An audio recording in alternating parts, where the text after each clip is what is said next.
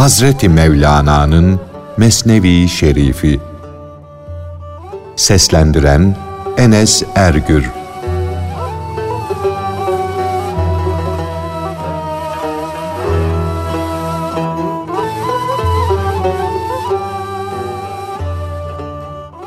Padişahın yeni satın aldığı iki köleyi imtihan etmesi.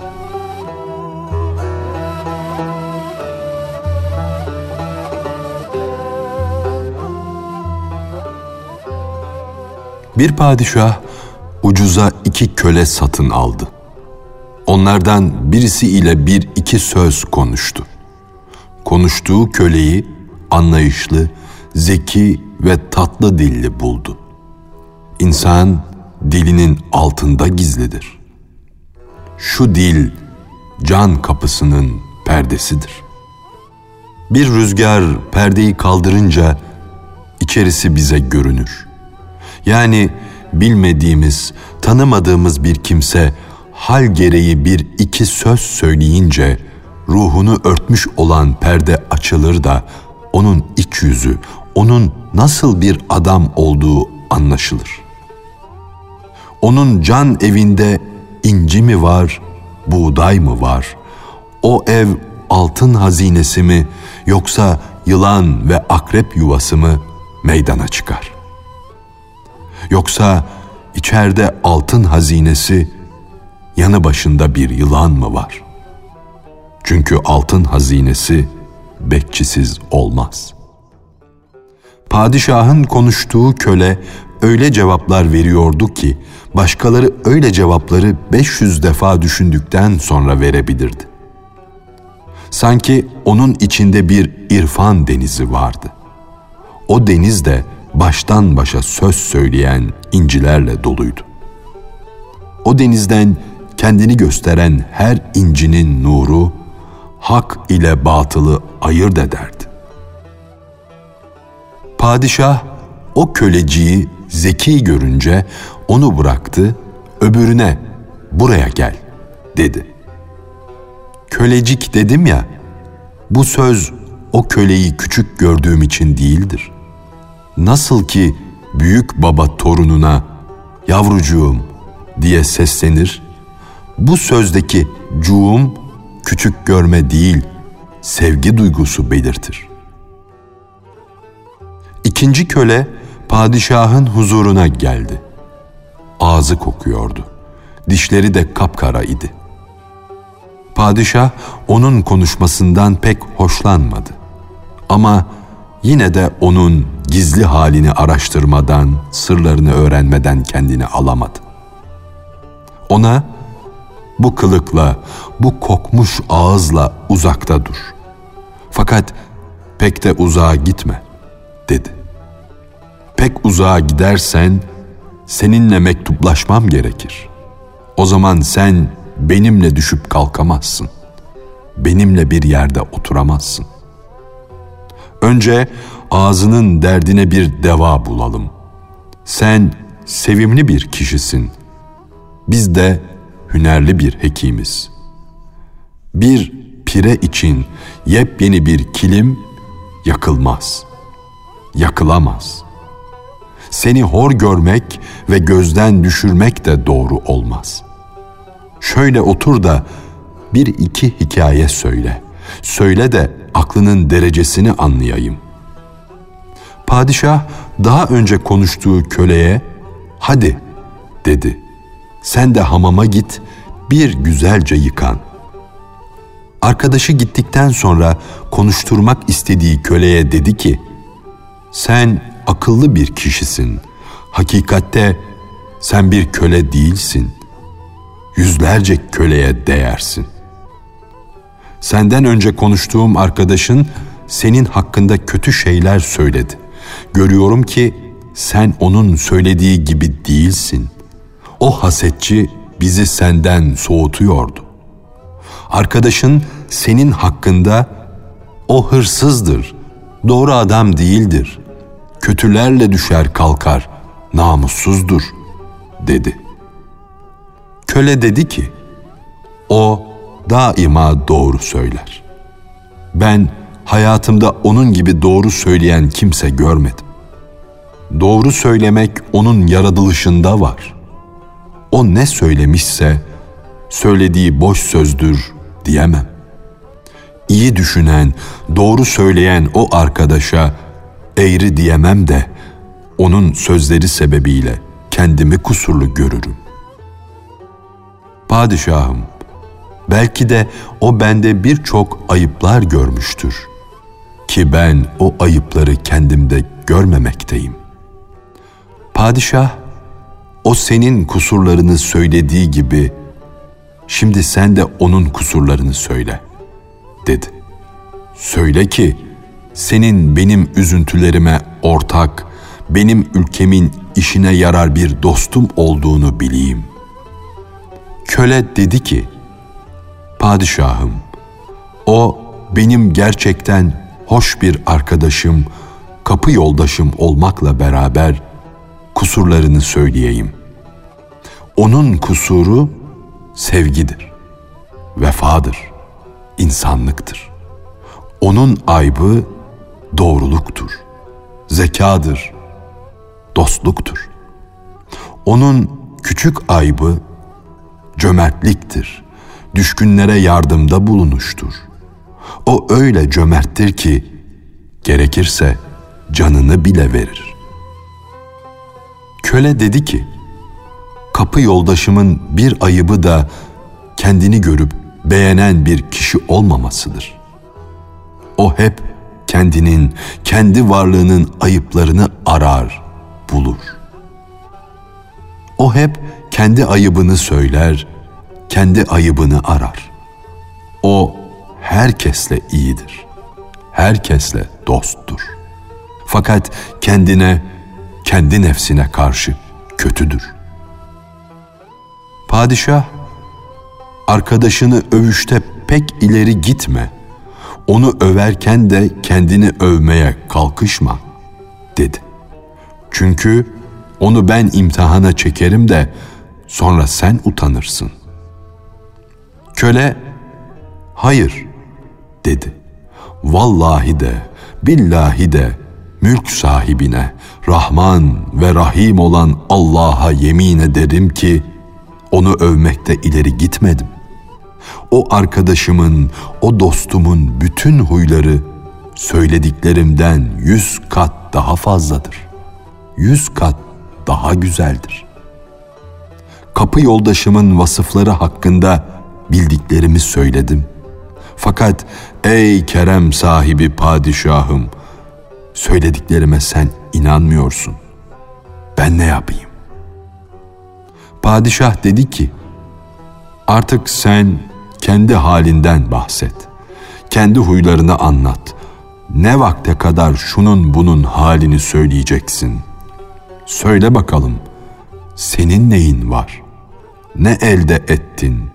Şu hayat denizinin derinliklerinden nasıl bir inci çıkardın? Ey gafil!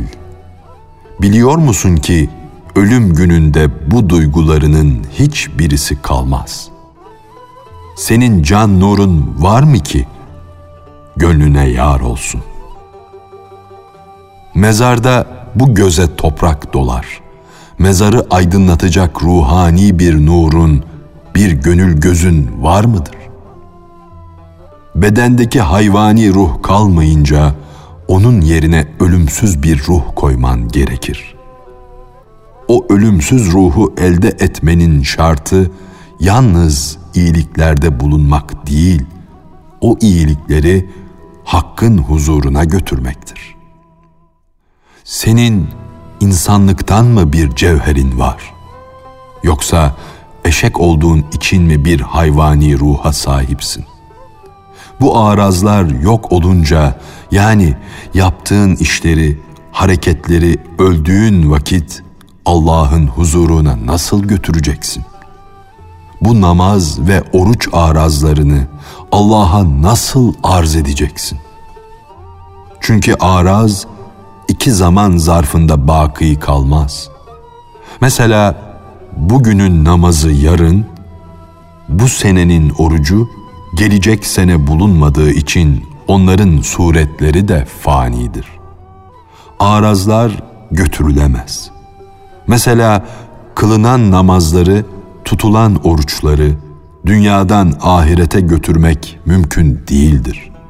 Fakat arazlar yani namazlar, oruçlar ruhtaki, cevherdeki hastalıkları yani kötü huyları, manevi etkileri giderirler.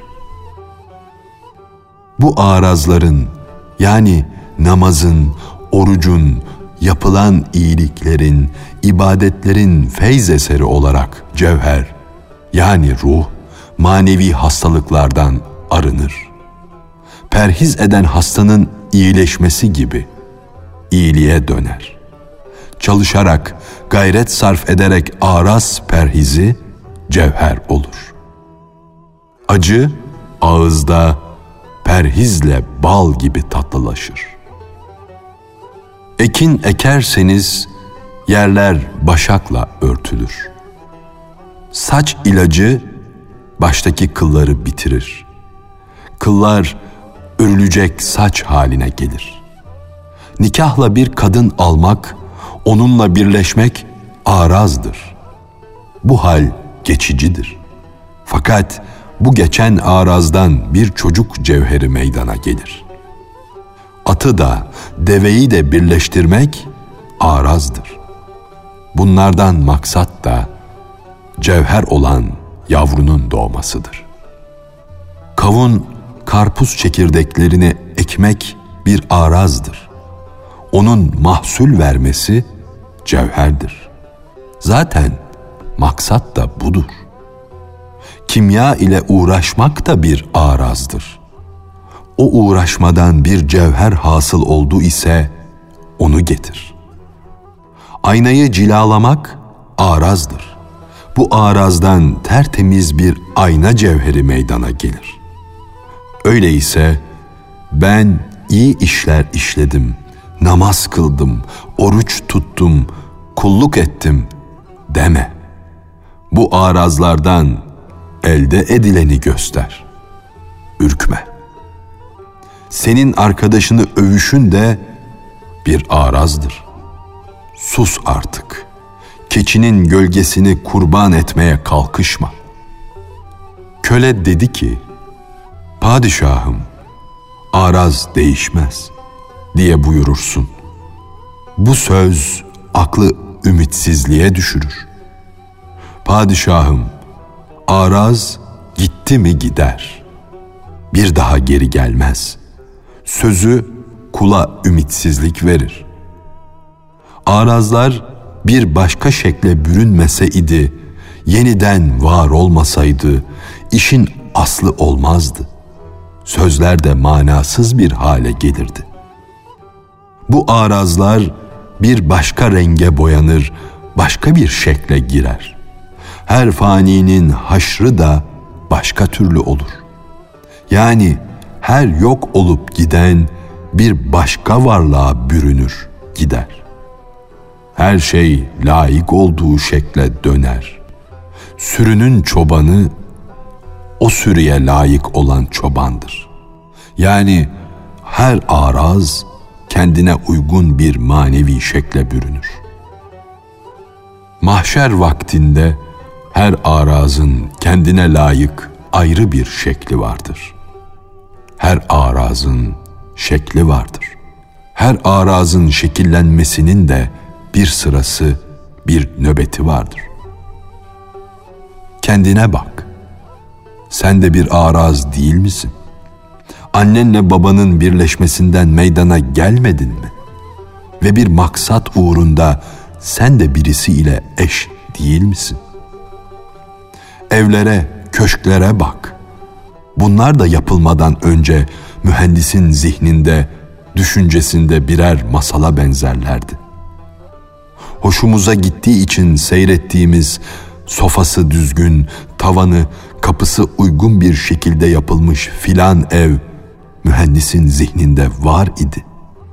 Mühendisin zihnindeki o araz, o düşünce aletleri hazırladı. Ormanlardan kesilen direkleri getirdi. Böylece ev yapılıp meydana çıktı. Her sanatın, her hünerin aslı, temeli, mayası hayalden, arazdan, düşünceden başka nedir? Dünyanın bütün cezalarına bir maksat gütmeden bak. Hepsi de arazdan başka bir şeyle meydana gelmemiştir. Önce düşünce vardır. Sonra bu düşünce işe çevrilir. İşte kendini gösterir. Dünyanın kuruluşunu ezelden beri böyle bil. Yani kainatı yaratan Allah önce kainatı yaratmayı irade buyurmuş, sonra icabına göre yaratmıştır. Meyveler önce gönül düşüncesinde tohum halindedir. Sonra meyve olarak meydana çıkar, görünür. Sen bir işe girişip bir meyve fidanı dikince sonunda meyvenin meydana gelmesi yolunda ilk harfi okudun. Yani ilk adımı attın. Gerçi fidanın kökü, dalları, yaprakları önce vardı. Ama onların hepsi de meyve vermek için var olmuşlardı. Demek ki göklerin aklı ve fikri olan o ilahi düşünce sonunda Habibim sen olmasaydın gökleri yaratmazdım. Sırrının sahibi oldu. Yani kainat, bütün varlıklar Peygamber Efendimiz dolayısıyla insan için yaratıldı. Bu sözler, bu söyleyişler hep arazları anlatmak için bu arslandan, bu kurttan bahsediş de öyle. Bütün alemler araz idi. İnsanın ezelde anılmaz, bahsedilmez bir zamanda bulunduğu haberi ona gelmedi mi? Ayeti bu manayı bildirmek için geldi. Bu arazlar neden doğar? Şekillerden, suretlerden. Şekiller neden doğar? Düşüncelerden. Aslında bu dünya külli aklın bir düşüncesinden ibarettir.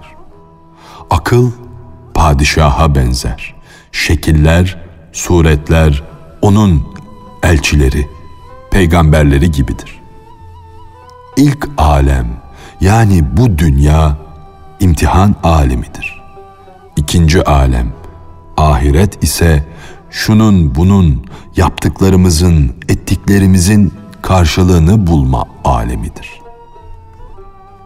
Padişahım, senin kulun bir günah işlerse araz olan o cinayet zincire vurulmak, zindana atılmak suretinde meydana çıkar. Fakat kulun sana layık bir hizmette bulunursa o araz da memnunluk bildiren bir hilat şeklinde kendini gösterir. Bu araz ile cevher yumurta ile kuş gibidir. Bu ondan doğar, o bundan doğar. Padişah dedi ki, tutalım dediklerin doğru olsun.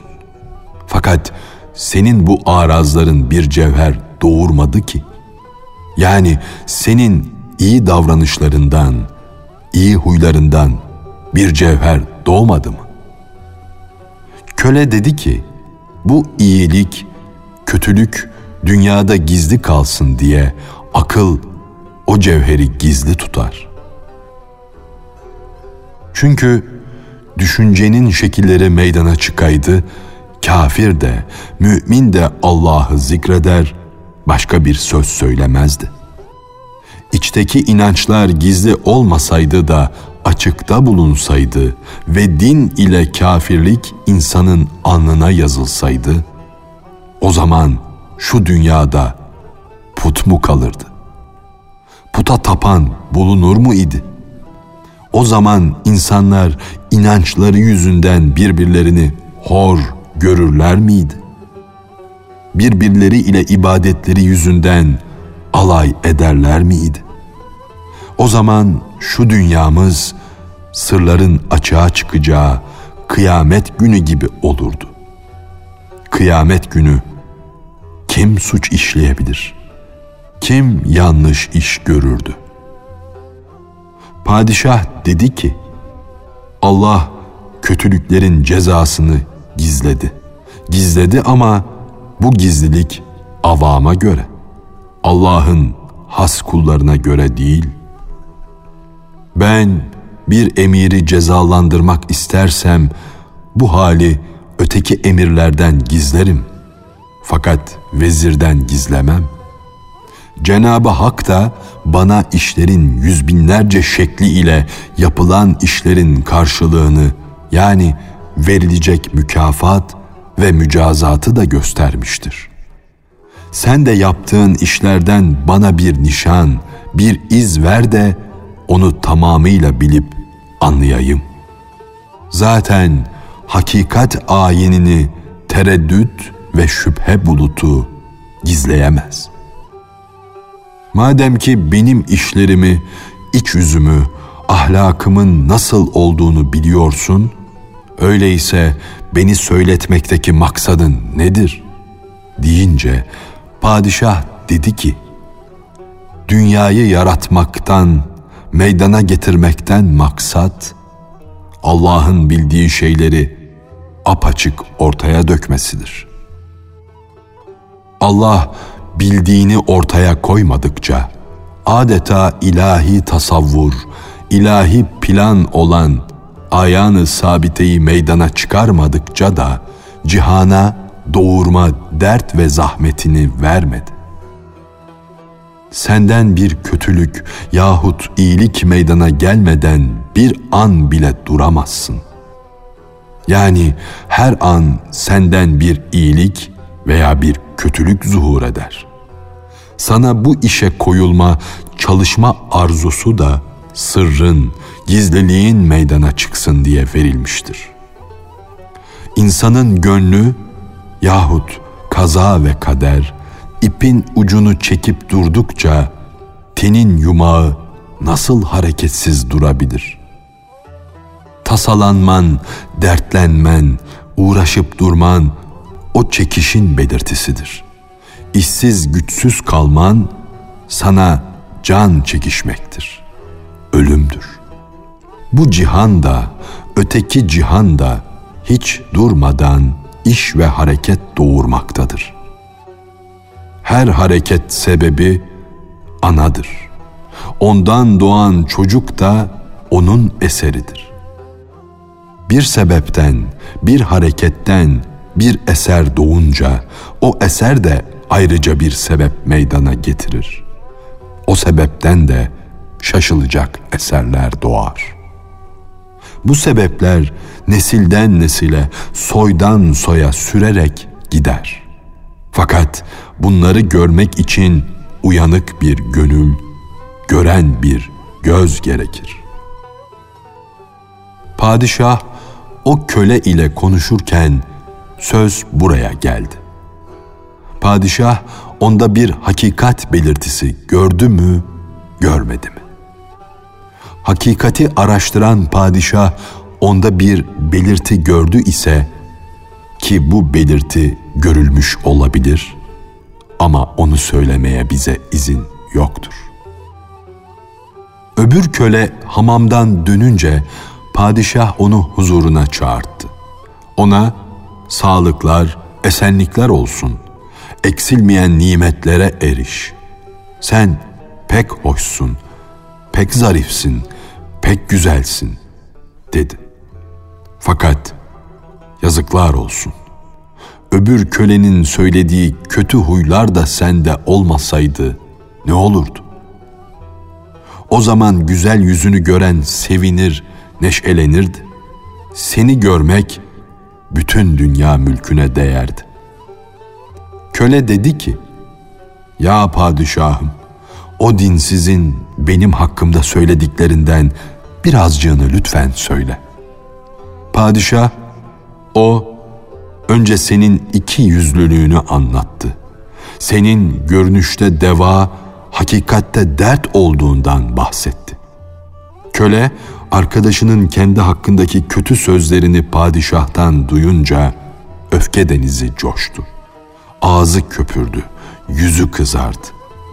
Köle arkadaşını çekiştirme dalgası sınırını aştı. Dedi ki, o önceden bana dost idi. Fakat ağzı bozuktu. Kıtlıkta kalmış köpek gibi pek çok zaman pislik yerdi.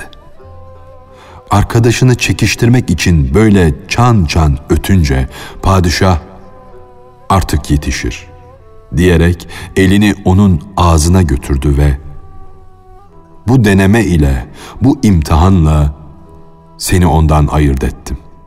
Senin ruhun kokmuş. Onun ağzı kokuyor. Ey ruhu kokmuş kişi, sen uzakta dur.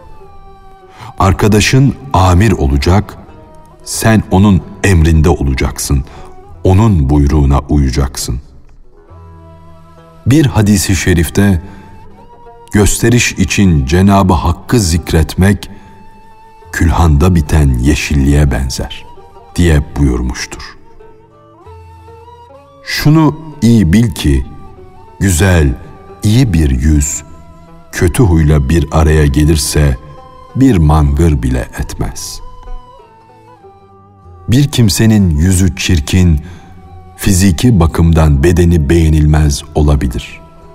Fakat onun huyu güzelse o kimsenin ayağı dibinde can ver. Bilmiş ol ki görülen maddi şekil güzellik yok olur gider. Fakat mana alemi ebedi kalır. Ölümsüzdür.''